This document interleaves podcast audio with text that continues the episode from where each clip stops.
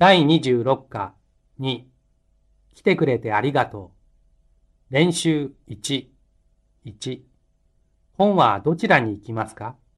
テープを聞いて例のように矢印マークを書いてください。例リンさんに本を貸しました。1、リンさんに本を借りました。2、リンさんに本を返しました。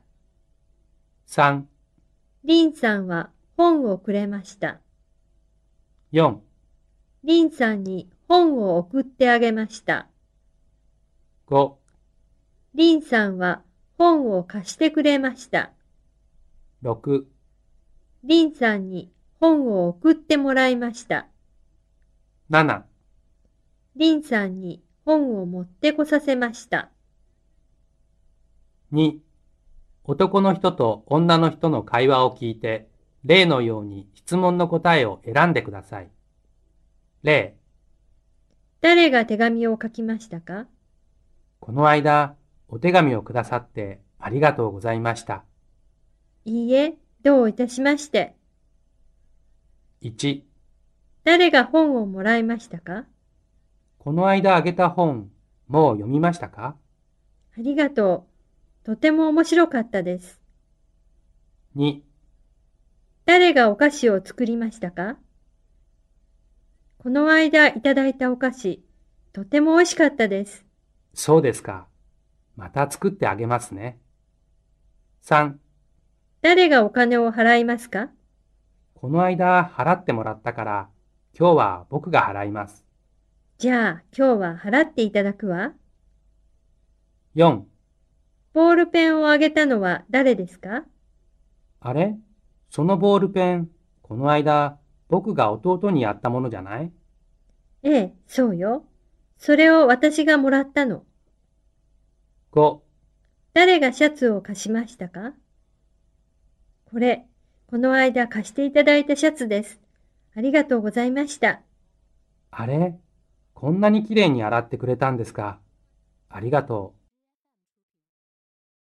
練習2、1、お兄ちゃんと弟の会話です。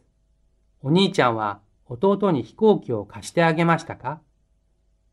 お兄ちゃん、その飛行機貸して。やだ、貸してやらないよ。お母さん、お兄ちゃんが僕に飛行機を貸してくれないよ。